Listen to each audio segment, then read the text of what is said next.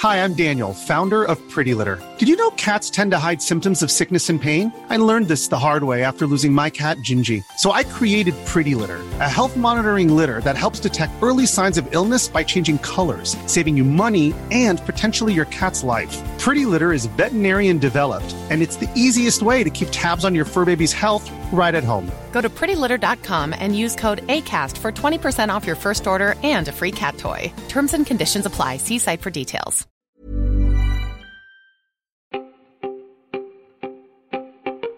Welcome to the Help Desk for Monday, the 29th of March. My name's Tess Bennett. And I'm Peter Wells. And Peter, we've got lots of Slack news to kick off with this morning. Yeah, Slack had a bit of a, a bit of a busy week last week. So Slack uh, rolled out a new feature that allowed anyone to DM anyone from any other Slack. Uh, it was a feature that they announced back in October at Slack Connect. The new DM feature was built on Slack's Work with Connect, uh, which started appearing last year. Well, it took a day, and then Slack quickly removed the messages uh, and the feature completely because the company was respond- uh, responding to concerns the feature could be used to send abusive messages and harassment with relative ease. So, yeah, no more DMing anyone uh, with a Slack account. Uh, that was that was one of the shortest turnarounds I've ever seen. Sticking with Slack though, and CEO Stewart Butterfield has mentioned some of the new audio features that will be coming to the platform.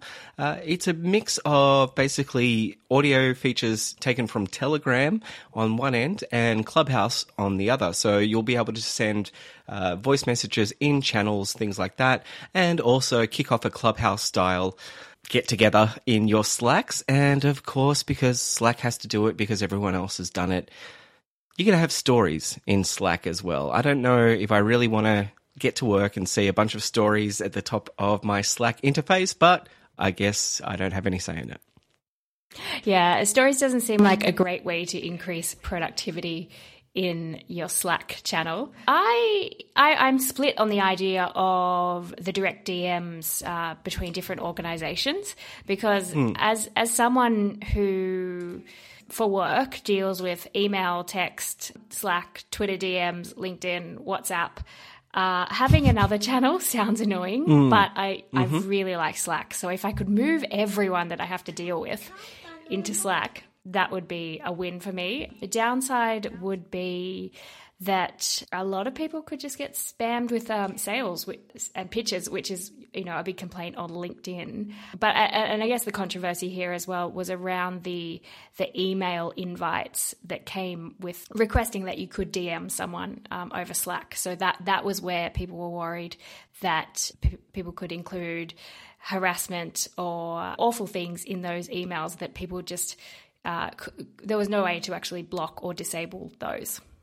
Yeah, right. Um, and that, that has been uh, a case for a lot of different technology over the years that, say, banks have uh, had to think about what they can allow people to send in their messages when they send people money because people are using that to harass. So, you know, when when there's any way of harassing someone, men will find a way, unfortunately. So, uh, this seems to be one of those things that uh, every tech company has to take in mind. And moving on, uh, Amazon has a poop problem. The pandemic induced boom in online shopping has come with an unhygienic side effect.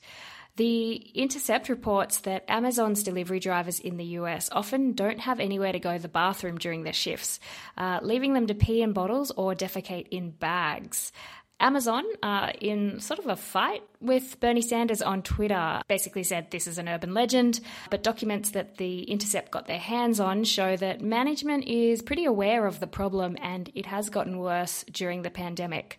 This story also uh, includes some great passive aggressive emails uh, from management to the people responsible for looking after drivers as well. Yeah, right. Um, yeah, I've, I've seen Amazon uh, fighting with both Bernie Sanders and Elizabeth Warren on Twitter. So uh, it's a it's a fascinating new PR strategy. Let's see how it plays out for them. I mean, if you're if you're defecating in a bag, something tells me you don't get enough breaks throughout the day. Yeah, that's the idea that the you just won't if you take a break you just won't get through the number of deliveries almost like whoever came up with the model uh, that calculates how many deliveries you should be doing uh, forgot one variable which is that humans who are driving the vans do actually need to go to the bathroom And moving on, Intel is spending $20 billion on two new chip factories in Arizona. Intel announced the massive changes in its Intel Unleashed Engineering the Future webcast last week, and it was all from Intel CEO Pat Gelsinger, or Gelsinger, I should say, who announced uh, quite a different roadmap for Intel. So they're going to continue to manufacture chips as they have done for the last couple of decades, but they are now also branching out into uh, fabless models and designing chips without actually manufacturing them for other people. And that, that is huge for Intel to, to actually, basically they're, they're coming after TMC, uh, who, who make the ARM chips for Apple and things like that, and for most mobile phones. Intel has been locked out of that mobile phone revolution since day one, really. And so I think this is one of their ways of trying to get back into it. And they're also saying that they just need to have local manufacturing uh, in case there is a need to shut down a Chinese fac- factory uh, for one reason or another. So yeah, they're they're really looking to the to diversify their their uh, manufacturing across uh, a couple of different countries rather than just having it all con- concentrated in China.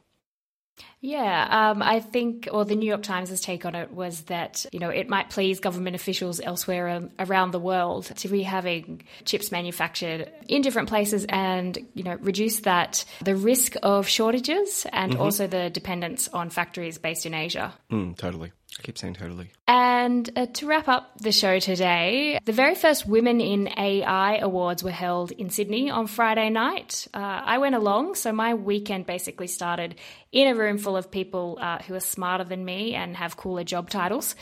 Uh, but the the gist of Women in AI is to recognise the women kicking goals in AI and do some work around closing the gender gap in AI and the the same gap that basically exists in in a lot of parts of tech.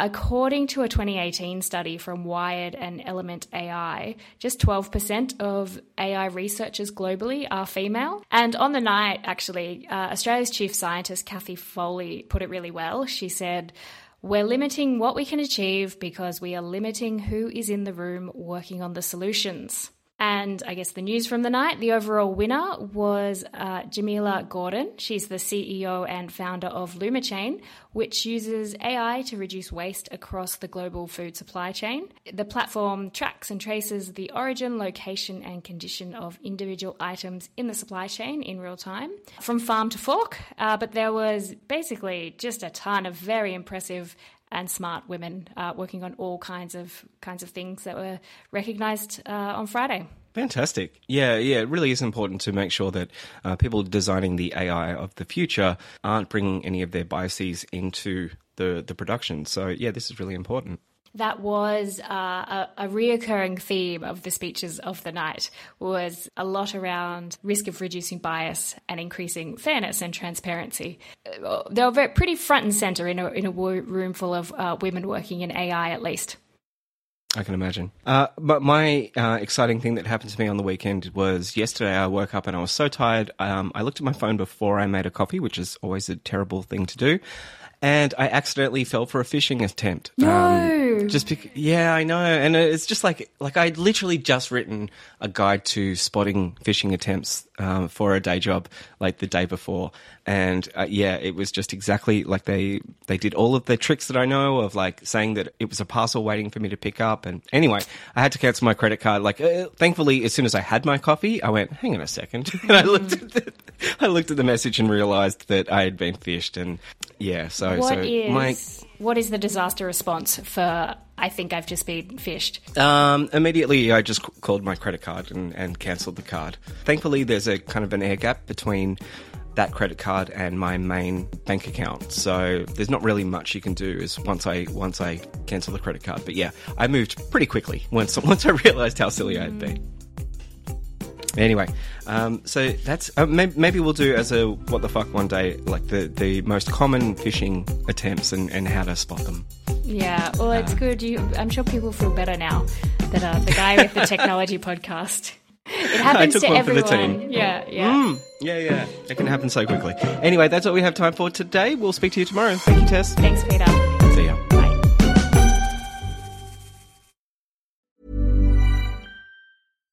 Hi, I'm Daniel, founder of Pretty Litter. Cats and cat owners deserve better than any old fashioned litter. That's why I teamed up with scientists and veterinarians to create Pretty Litter. Its innovative crystal formula has superior odor control and weighs up to 80% less than clay litter.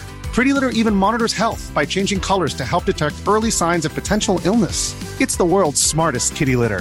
Go to prettylitter.com and use code ACAST for 20% off your first order and a free cat toy. Terms and conditions apply. See site for details.